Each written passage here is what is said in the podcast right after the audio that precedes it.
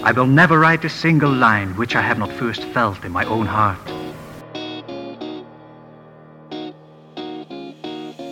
He'll teach you everything. Truer words were never spoken. All right. Language and writing were made available. I'm writing this down. This is good stuff. Oh my God, hi, it's you. I haven't seen you in ages. Me? Oh, I'm John. What am I doing? Oh, this is John Helps You Write Better. So, hey, do you want to, go write better sometime? Measure twice. Cut once. Look before you leap. Say precisely what you mean. All of these things are different phrases, different ideas, and concepts we use to describe being exact. And being careful and thoughtful about being exact. Now, this is not me, let's preface this by saying this is not me saying it's bad to be exact. That's not at all what I'm talking about. What I'm talking about is this hyper level of specificity, this demanding exactitude, this complete unyielding inflexibility for what it could be, for whatever it is, whether it has to look a certain way, whether we're talking about a bedroom or homework or a project or laundry or a dinner or a paragraph or a scene, a chapter, whatever, that there's some magic singular best way that it has to look like, else all is doomed, else everything is ruined. And this exactitude, I watch it befall so many writers every day. Every week. How do I get this right? How do I do this? And when I walk them through it and then leave them to their own devices to go write it, I ask them why it's so long, why it's so overwritten, why include this detail and that detail, and what about this, and why are there 27 things here? Why so much? And the answer invariably boils down to, well, if the idea is to translate the picture in my head onto the page, I have absolutely done that. I have accounted for everything. I have been exact. And this is where creativity and rigidity do not mix well, because rigidity here is making your writing worse. That need for specificity is making your writing worse, because there are times and places to be specific, and there are times and spaces to be rigid in how you create or develop a thing. The complementary force along with rigidity is purposefulness, as opposed to making uniform decisions, blanket statements as to how specific and exact everything needs to be. You want to be purposeful when you want to get specific and rigid. The unyieldingness of it, the exactitude of it, comes for a specific and singular reason. So take your specificity and match it with your specific reason. Look, let's try it this way. Accounting for every little bit of everything is slowing your writing down. If you're going to worry about pacing, it's because you're trying to account for every nit in the carpet and every blade of grass on the lawn. And I know that that's sort of a hyperbolic example, that a lot of people, when they're talking about specificity, aren't literally counting the millions of pieces of grass in a field or whatever.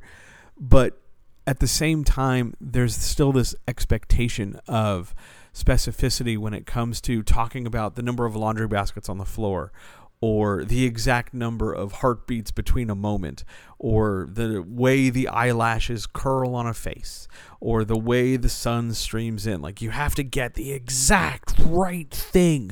Oh my God, you have to account for all the little word mouth sounds, and you have to know exactly the number of laces on a thing, and the number of, bullets in a weapon, and the number of, arrows in a quiver, and the amount of stone in a castle, and the shape and nature of the exact cloud. As if suggesting to the reader that the only way they can enjoy the material you're providing is if they take a 100% one-to-one copy from your brain to their imagination. And that is untrue. It's just, it doesn't work that way. Your specificity is strangling the other person's imagination. Now, I say that, and a lot of people are going to, swing the pendulum far the other way and suddenly turn this into a situation where you're interpreting what I'm saying as, oh, don't be specific at all. Just say it's a nice day and then move on. Don't live on the extremes. But let's talk about that specificity. Let's talk about why you think that specificity is so universally needed. What is it accomplishing, truly? It's taking up word count, which is maybe a good thing, but it's also creating a level of need for the reader to manage all these pieces. Remember the number of this, remember the amount of that, remember this picture. Keep it all straight in a scene, and as more things get added and more things stay specific, more and more things I as a reader have to keep track of make it harder for me to invest any deeper because I'm so locked into the balance sheet of facts. Oh, there's 5 things here. Oh, there's 10 things here. Oh, the history of the castle is this. Oh, here comes the jeweled scepter. Here's how many horses, this, that, and the other. Specificity is nice because it shows off how well you've created a thing. It gets to describe and develop how imaginative you've been. That's wonderful. Good for you. Hooray. But at the same time, think about the load you are, dumping on the back of your reader. Do they really, absolutely, positively, in this scene, in this moment, whether it's an action scene, whether it's a romantic scene, whether it's an investigation scene or whatever, in this moment, do they really need all those details to all that degree? If the detective is searching the office late at night and trying not to get caught, yes, you do purposefully want to draw attention to the number of steps and the amount of sound because you're creating tension. But if we are just casually walking across a room, do we need to know the number of steps? Does it really matter if it's 12 or 13? Does it really matter if he started with his right foot or his left foot? Does it really matter that the secretary did this or that the coffee pot gurgled this number of times? Does it truly matter? And again, this is not me taking into some sort of nihilistic bend where nothing matters at all. That's not what I'm saying. I'm saying, why be specific? What is it accomplishing here? This phrase, this idea, this thing you want the reader to imagine. Why be specific here in this spot? Because comma, next phrase, you're being specific again about an all different thing. Comma, you're doing it again. Why be so specific? Readers, when they read, and as a reader yourself, you should know the writer's never intending you to remember 1,000,000,000% of everything. There's no quiz. There's no test. This isn't about, everybody has a final exam, and if we don't remember the exact line in chapter 13, we're going to fail and have to go to summer school. This isn't like that. This is a matter. This is a situation where we want to get the movie in our heads. We want to see the story. We want to imagine things. And we can imagine things. We're creative people as well, just as readers, because we're imaginative. We don't need to know the exact color. If you say it's, beer bottle brown, do we really need to break out the Pantone color wheel to figure out the exact hex code for the shade of brown? Or can we just say it's brown like a beer bottle?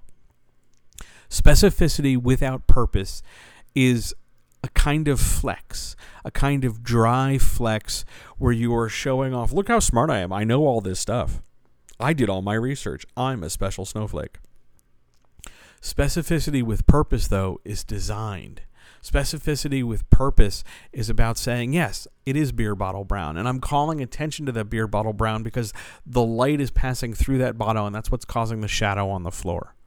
Or the reason why I'm telling you there are 9 plants in the room is because I want you to really understand that there is a blank space between plants 6 and 7 where another plant was, and that was your murder weapon.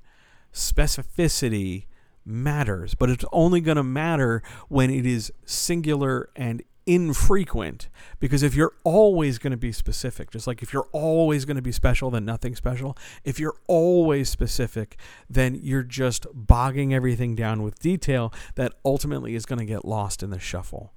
Pick and choose your specific moments for every detail. When you go back into that revision period, after you write out however you write it, after you draft the whole thing and you go back through, one of the first steps in revision should be you questioning yourself, not about commas, not about passive voice. It should be questioning those details. Why do I need to give the reader this detail? Why this detail in this spot? Do I really need to tell them about the color of the flip-flops on the beach? Do I really need to describe the waves this way? I know I need to describe the waves. I know I need to talk about the beach. But does it need to be like this? And does it need to be like this here? Specificity is a great tool when we're using it to call attention to something, or when we're trying to show off in this moment, because just because we can, we want to get a little creative and throw a little flair out there. There's nothing wrong with that. But at the same time, hyperspecificity, constant specificity, is bogging you down. It's holding you back. It is less creative than you think. It is less fuel for imagination than you think. Because the more things I tell you, the less room I'm leaving for your imagination on the other end. Writing and creating a thing, whether it's a chapter, a scene, a book, a series, whatever, is not about providing the other person in the transaction some kind of balance sheet or scavenger hunt where they have to go, how many horses were there? Circle the number. It's not like that. It's not a test or anything. You want to leave that wiggle room for the reader's imagination. How much is up to you? This is why we have revision. This is why you can get coaching. This is why you can get an editor. This is why you don't have to do this alone and struggle if you're unsure as to the numbers and degrees of things. But that wiggle room allows for this reciprocal relationship where you provide a story and they fill in the blanks and you're both satisfied by the experience. Be careful and prudent with your specificity. It is not always so critical to get it right in order for you to prove that you were good enough or prove that your story is creative or just be like everybody else, because it's not about specificity for the sake of specificity. It's about specificity to be purposeful, to put that movie in somebody's brain so that they can have an enjoyable experience. Give that some thought. I'll talk to you later.